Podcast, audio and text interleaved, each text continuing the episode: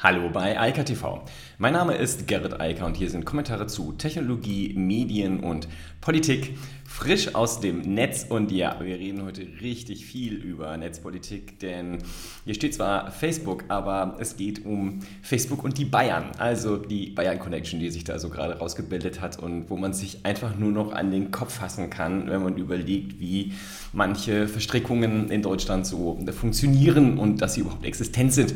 Außerdem geht es um die Content Moderation auch bei Facebook und Instagram und äh, dann natürlich um, naja, die nicht offizielle Ankündigung, aber die Feststellung der New York Times, dass äh, Facebook natürlich angefangen hat, Clubhouse zu kopieren und außerdem noch eine kurze Meldung dazu, wie erfolgreich Clubhouse gerade ist, dass das zusammenfällt, wundert glaube ich auch niemand. Und dann, äh, last but not least in diesem Fall, ähm, das Thema Privatsphäre, denn ganz offensichtlich hat die EU beschlossen, dass Privatsphäre nicht mehr wichtig ist, aber dazu komme ich dann ganz am Ende, denn ähm, das ist äh, auch so eine Absurdität, über die man eigentlich am liebsten gar nicht reden würde. Worüber spricht das Internet gerade? Ich, ich muss ja ganz ehrlich sagen, ich bin überhaupt kein Freund davon, über Menschen zu reden. Also so, das bringt meiner Meinung nach nichts. Ich rede gerne über Ideen und ähm, das, was so im Netz gerade passiert, äh, die normative faktische, äh, die normative Realität äh, des äh, die normative Kraft des Faktischen, vor allem der technologischen, des technologisch-faktischen. Das ist das, was mich interessiert. Aber hier fallen jetzt so viele Sachen zusammen, ähm, dass man einfach drüber sprechen muss, weil das äh, kaum zu ertragen ist. Es geht um diese Dame hier, äh, das ist äh, die ähm, Büroleiterin von Dorothee Bär, dazu komme ich gleich noch. Ähm, außerdem die Lebenspartnerin von Andreas Scheuer. So, ähm, jetzt müssen wir kurz ausholen für alle, die nicht äh, so ganz bewandert sind mit der interessanten digitalen Netzpolitik äh, in Deutschland. Also, Dorothee Bär ist ja bekanntermaßen Beauftragte der Bundesregierung für Digitalisierung, ist natürlich in der CSU und das Ganze macht sie übrigens auch schon sehr lang, denn sie war auch schon äh, seit 2013 Staatssekretärin für digitale Infrastruktur. Also, da wird ja häufig so gesagt, wir brauchen dringend eine Digitalministerin, nämlich am besten diese Dorothee Bär. Und dann wird immer so getan, als hätten wir das nicht schon längst faktisch eigentlich da. Wir haben das eigentlich schon.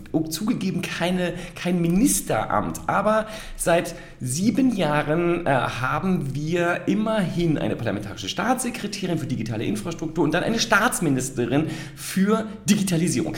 Ähm, Punkt und Fakt ist, in diesen sieben Jahren ist nicht so ganz viel passiert. Also die Erfolgsgeschichte von Dorothee Bär ist nicht existent. Äh, das äh, muss man einfach an dieser Stelle auch noch wissen bei der ganzen Thematik.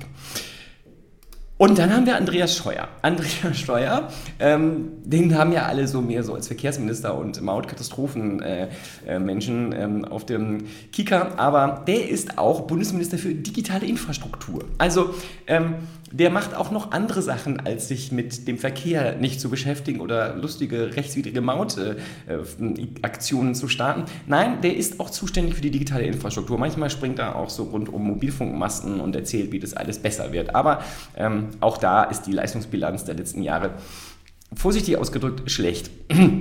so, aber jetzt zurück zu dem, was da gerade passiert.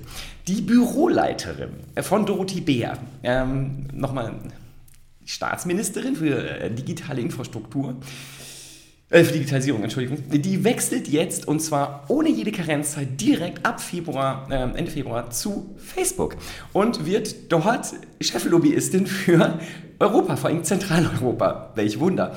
Und Jetzt ist es so, rechtlich ist das völlig in Ordnung. Also natürlich äh, darf jede Verwaltungsangestellte irgendwo hinwechseln zu irgendeinem anderen Unternehmen, natürlich auch in die Wirtschaft. Es ist ja auch lobenswert. Übrigens hat sie das schon gemacht. Also das ist sozusagen das zweite Mal. Sie war nämlich vorher schon mal im Verkehrsministerium unter Herr Ramsauer und ist dann mal kurz in die Privatwirtschaft, in natürlich den Verkehrsbereich gewechselt. Und jetzt ist sie wieder in, einem, in einer ähnlichen Position, halt nur bei einer Staatsministerin und wechselt jetzt in die Digitalwirtschaft.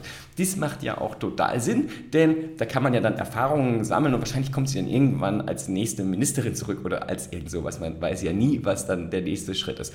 Das Traurige an der ganzen Sache, ich meine, ich mache mich jetzt gerade lustig darüber, aber das Schlimme und Traurige an der ganzen Geschichte ist, hier zeigt sich gerade, wie unglaublich naiv die deutsche Digitalpolitik ist, wenn sie denn überhaupt existent ist. Denn das ist das, was ich seit vielen Jahren schon in Frage stelle und mich immer wundere, was da denn eigentlich so passiert. Wir haben dort halt Leute im Ministerrang, im Staatsministerrang und es passiert unten auf der Straße kommt so nicht so viel an. Also da passiert nicht viel. Und dann haben wir noch diese interessanten Verstrickungen mit denen, die ja eigentlich kontrolliert werden sollten durch zum Beispiel die Staatsministerin in diesem Fall und ihr Büro. Und ähm, da stellt dann auch äh, die FDP zu Recht die Frage, ob das äh, überhaupt gegeben sein kann, wenn die Verstrickungen so eng sind, in diesem Fall zu Facebook, ob dann überhaupt noch eine Kontrollfunktion ausgeübt werden kann durch die aktuelle Bundesregierung. Und tatsächlich, das ist durchaus in Frage zu stellen. Und nur zur Erinnerung, ist ja auch nicht so lange her, ähm, da hat Dorothy Beer mit Mark Zuckerberg äh, Instagram-Fotos gemacht. Den das war ja sozusagen das, was man damals sehen wollte. Das ist nicht so lange her, wie gesagt, Mitte 2019. Und da hat man sich sozusagen unkritisch äh, da mit äh, dem Herrn Zuckerberg getroffen und auseinandergesetzt. Und die Probleme, die mit Facebook äh, bestanden, bestehen ja weiterhin und bestanden auch damals schon. Also da ist ja genug zu tun. Es ist nicht so, als wäre eine Digitalministerin nicht, äh, Staatsministerin, Entschuldigung, nicht dringend äh, sozusagen äh, da ähm, an der richtigen Stelle, um gewisse Kritik zumindest mal zu äußern. Und es ist ja auch an der Stelle richtig, dass sich die Menschen mit der Wirtschaft treffen und auch mit den Menschen in der Wirtschaft. Alles wunderbar, aber ähm, dass man dann irgendwann vielleicht so einen gewissen Kontrollverlust ähm, erleidet, das ist, glaube ich, auch nicht weiter zu verwundern. Apropos, Dorothee Bär sagt natürlich, ich habe davon gar nichts gewusst und äh, das war eine Überraschung. Ja, äh, zumindest für Andreas Scheuer dürfte das wohl eher keine Überraschung gewesen sein. Ähm, außer die reden nicht so viel miteinander, das weiß ich natürlich nicht. So, und jetzt höre ich auf mit diesem Gossip-Kram, aber ähm, ich hoffe wirklich inständig, dass wir irgendwann mal dazu kommen, dass wir in Deutschland und auch in Europa, dazu komme ich gleich noch, eine vernünftige digitale Netzpolitik bekommen. Es ist eine Katastrophe, dass wir weiterhin Leute haben, die ganz offensichtlich nicht nur inkompetent sind, was sozusagen die Organisation ihrer eigenen Ministerien oder Staatsminister Büros angeht, sondern auch inkompetent, was die Sache angeht. Und das ist einfach das, was man dann am Ende des Tages hat und sieht, wenn Mobilfunk langsam oder gar nicht ausgebaut ist, wenn die Internet Internetinfrastruktur nicht funktioniert, wenn die Internetwirtschaft eher behindert als gefördert wird. Das ist das, was wir dort im Ergebnis sehen. Und das liegt halt daran, dass wir dort Leute haben, die offensichtlich das Thema gar nicht interessiert und die sich lieber, naja, mit irgendwelchen Menschen auf Instagram ablichten, als sich darum zu kümmern, dass die Probleme gelöst werden, die rund um Plattformen äh, bestehen, zum Beispiel beim Thema Content Moderation, da komme ich ja auch gleich zu. Und das ist ein richtig großes Problem und ich kann auch an dieser Stelle nur noch einmal sagen, ich bin absolut gegen ein Digitalministerium in Deutschland, ein Bundesdigitalministerium. Das ist das Dümmste und das brauchen wir nicht. Und wir sehen ja seit sieben Jahren, dass das nicht funktioniert.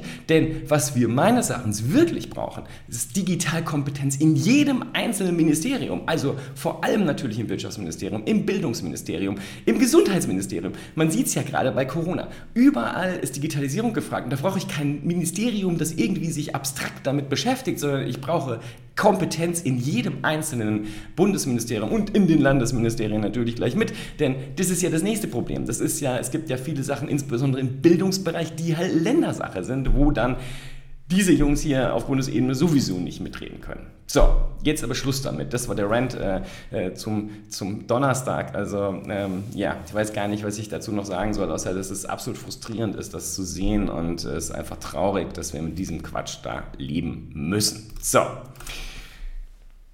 Facebook. Facebook hat es schon angekündigt, die wollen ja die politischen Nachrichten deutlich reduzieren und damit haben sie jetzt gerade angefangen. Ähm, die testen wie immer interessanterweise in Brasilien. Ich habe dafür auch immer noch nichts gefunden. Wenn ihr irgendwer zuhört oder zuschaut und mir sagen kann, warum Brasilien so ein spannender Testmarkt ist, vielleicht sind die Datenschutzvorschriften da so lax, ich weiß es nicht.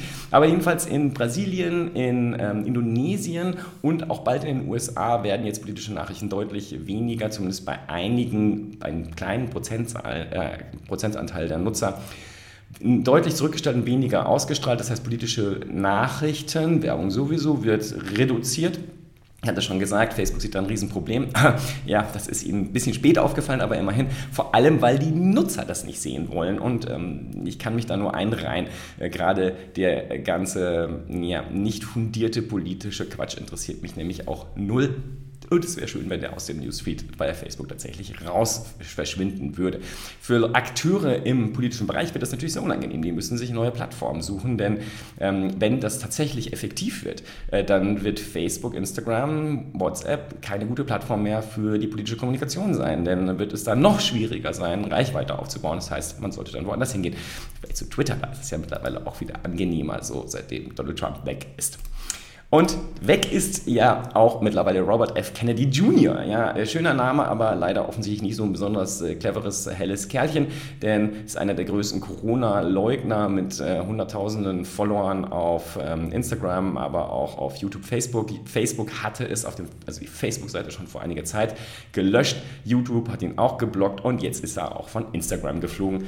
Zeit wurde es und meines Erachtens die absolut richtige Entscheidung. Ich habe eh wenig Verständnis dafür, dass das immer so lange dauert, bis da etwas passiert. Wenn ein Account die ganze Zeit nur Hass und äh, Fake News verbreitet, dann weg damit. Braucht doch niemand. Also das ist auch nicht gut für die Plattform. Also ganz im Gegenteil, ich glaube, das ist das, was viele Nutzer ähm, dann auf andere Plattformen weitertreibt. Zum Beispiel zu Clubhouse. Und da hat, das ist ja ein Klassiker, Facebook gerade angefangen, äh, das letzte des New York Times, ähm, Clubhouse nachzubauen. Ähm, das war ja klar, wobei man muss da auch sagen, ähm, Clubhouse ist ja jetzt nicht so besonders originär. Twitter hat mit äh, Spaces, sind sie auch schon dabei, die starten ja auch schon damit. Ähm, Facebook ist eigentlich noch in einem Early Stage des Developments, also es wird wohl noch ein bisschen dauern, bis sie dann ein Produkt bringen, aber dass Facebook wie immer alles kopiert, ist ja klar. Das haben wir bei Stories gesehen, das sehen wir gerade mit den Reels bei TikTok, also Stories von Snapchat, äh, TikToks von von TikTok, also die jetzt bei Instagram aktuell als Reels laufen, aber in Indien ja auch schon in der Facebook-App getestet werden. Also Facebook kopiert halt alles, was irgendwie in das soziale Netzwerk riecht und das audiosoziale Netzwerk, was gerade boomt, ist halt Clubhouse und das hat man jetzt halt auch auf dem Kika und wird es kopiert. Und dass Clubhouse wirklich gut funktioniert, das äh, bringe ich auch nochmal Axios und das konnte man ja auch in der letzten Woche sehen, denn da war ja Mark Zuckerberg auch live auf Clubhouse. Äh, Elon Musk spricht live auf, Mus äh, auf, Musk aus, auf Clubhouse und viele andere Tech-Größen und andere Prominente aus den USA, aber auch mittlerweile aus Deutschland sind dort sehr aktiv und äh, haben dort ihre Followerschaft gefunden und reden dort halt mit ihren, ja, mit ihrem größeren Netzwerk und nutzen das als Live-Podcasting-Tool. Es ist sehr erfolgreich, allerdings muss man auch immer noch die, die Zahlen sehen, ganz effektiv. Und darüber berichtet Access ja auch. 4,7 Millionen Downloads hatte ähm, Clubhouse bisher gerade mal. Und das ist halt echt klein, wenn man sich überlegt, dass äh, wir weit über 3 Milliarden Menschen haben, die im Internet sind, dann sind 4,7 Millionen Downloads so einer App nicht gerade doll innerhalb von einem Jahr, aber man muss das Momentum sehen. Und das Ding explodiert halt gerade, wir sehen, dass die anderen das kopieren und da passiert halt gerade etwas. Und ich bin auch weiterhin angetan von Clubhouse, sehe mittlerweile auch sinnvolle Möglichkeiten, wie man es einsetzen kann. Ähm, der große Hype ist natürlich weg, aber jetzt verfestigt sich der Trend ich bin gespannt, wohin uns der führt. Ja, und ähm, damit sind wir bei der äh, vielleicht eigentlich wichtigsten Nachricht des Tages, die aber äh, auch im Netz langsam äh, untergeht, äh, nachdem äh, das, was dort so in Berlin passiert, äh, die netzpolitische Diskussion primär beschäftigt. Und das ist der Europäische Rat. Denn der Europäische Rat hat gerade irgendwie beschlossen, dass Europa sich aus dem Thema Privatsphäre zurückziehen will und hat sich klar für Vorratsdatenbeschweicherung und für Cookie Walls ausges ausgesprochen. Das muss man sich wirklich auf der Zunge zergehen lassen. Ähm, viele auch meiner Kunden und alle Leute, die Websites betreiben, haben äh, in den letzten zwei, drei Jahren sich primär damit beschäftigt, das Problem Cookies irgendwie in den Griff zu bekommen. Und jetzt sagt der EU-Rat, ach, ist alles nicht so schlimm. Wenn du dein Geld auf deiner Website mit Werbung verdienst oder halt Inhalte kostenpflichtig anbietest, kannst du einfach so eine Paywall davor machen und sagen, Nutzer, wenn du das jetzt hier anklickst, dann setze ich alle Cookies und tracke dich durch das ganze Netz durch und es ist auch völlig in Ordnung, damit du dich refinanzieren kannst als Verlag. Und da sind wir wieder bei dieser Stelle, wo ich sage, das geht mittlerweile wirklich zu weit und ähm, das ist ähm, auch an der Stelle unerträglich, wie offensichtlich gerade Springer und Bertelsmann dieses Thema forcieren und dass die Politik auch tatsächlich immer noch wieder darauf anspringt und sich davon leiten lässt, offensichtlich in der Sorge, dass äh, die Wählerstimmen flöten gehen. Meine These zu der ganzen Sache ist, die Wählerstimmen gehen wegen dieser Thematik flöten und das wird vielen Politikern böse auf die Füße fallen, wenn sie irgendwann verstehen, dass das Netz, also die digitalen Medien heute die führenden, die Leitmedien sind, während die anderen Medien eh nur noch nachplappern und auch gar kein Geld mehr haben, um vernünftigen Journalismus zu machen, der mehr ist als Nachplapperei. Insofern, das wird schon sehr, sehr spannend werden, in Zukunft sich anzuschauen und ich glaube, da setzen ganz viele aufs komplett falsche Pferd.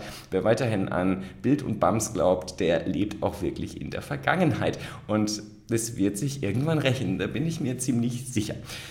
Was noch passiert ist, ja, Vorratsdatenspeicherung soll auch sozusagen in Ordnung sein und für die Dienste vorgeschrieben werden. Ähm, insgesamt ja, die Experten, zum Beispiel der Kelmer, unser Bundesdatenschutzverantwortliche, ist entsetzt und die Verbraucherschutzzentralen sprechen von einem Skandal. Und ich schließe mich dem an. Ähm, ich weiß aber da mittlerweile auch gar nicht mehr, was man dazu noch sagen soll, denn ganz offensichtlich interessiert das Thema niemand. Und das, obwohl gerade die Nutzer ja anfangen, sich mehr mit Privatsphäre zu beschäftigen. Signal Telegram okay, aber Signal wächst, hat, kriegt mehr Zulauf, deutlich mehr Zugriff. Ich habe immer noch jeden Morgen neue Leute aus meiner Kontaktliste, die jetzt auf Signal sind. Das da hält jetzt seit über zwei Wochen an oder drei mittlerweile sogar schon.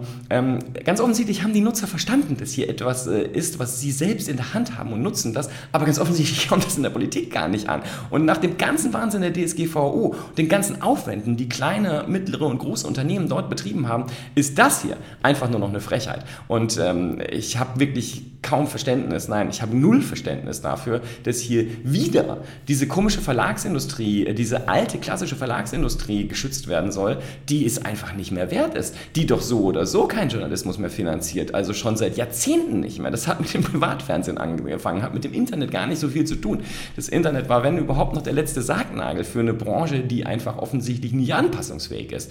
Und mein Verständnis ist bei Null. Ganz offensichtlich fehlt aber das äh, Verständnis und die Übersicht in der Politik und vor allem bei den politisch Zuständigen in diesem Bereich, die vielleicht auch manchmal gar nicht verstehen, was sie da machen. Also äh, dieses Dauerdurchtracking ist halt eine Halbkatastrophe. Vorratsdatenspeicherung ist eine Totalkatastrophe. Und dass das äh, von den äh, EU-Rat, also von den Regierungen der EU-Mitgliedstaaten getragen wird, ist absolut unverständlich. Und gerade, dass Deutschland und Frankreich da mitspielen, das ähm, zeigt, wie wenig Kompetenz auch dort in dieser grundelementaren bürgerrechtlichen Privatsphären-Thematik besteht, die ja mit Digitalisierung erstmal gar nichts zu tun hat. Die, das Thema Digitalisierung forciert nur, dass wir dort viel mehr Schutz brauchen, also als Einzelne. Klar, wir können alle mit Medienkompetenz viel tun, wir können sinnvolle Tools einsetzen, statt unsere Daten einfach an jedermann zu verschenken, aber ähm, Dazu gehört halt auch ein bisschen Backing durch die Politik. Das wäre ganz hilfreich. Aber die haben offensichtlich keine Lust dazu und sagen jetzt, ihr müsst zwar alle so lustige Cookie Walls machen und gebt einfach das Geld für Quatsch aus und nervt eure Kunden und Nutzer. Aber wenn es dann drauf ankommt, dann spielt es keine Rolle mehr und das Tracking kann durchlaufen. Herzlichen Glückwunsch. Ich wünsche trotz allem eine schöne weitere Woche und sage mal bis morgen. Ciao, ciao. Das war Eika TV frisch aus dem Netz. Unter alka.tv findet sich der Livestream auf YouTube. Via alka.media können weiterführende Links abgerufen werden. Und auf alka.digital gibt es eine Vielzahl von Kontaktmöglichkeiten.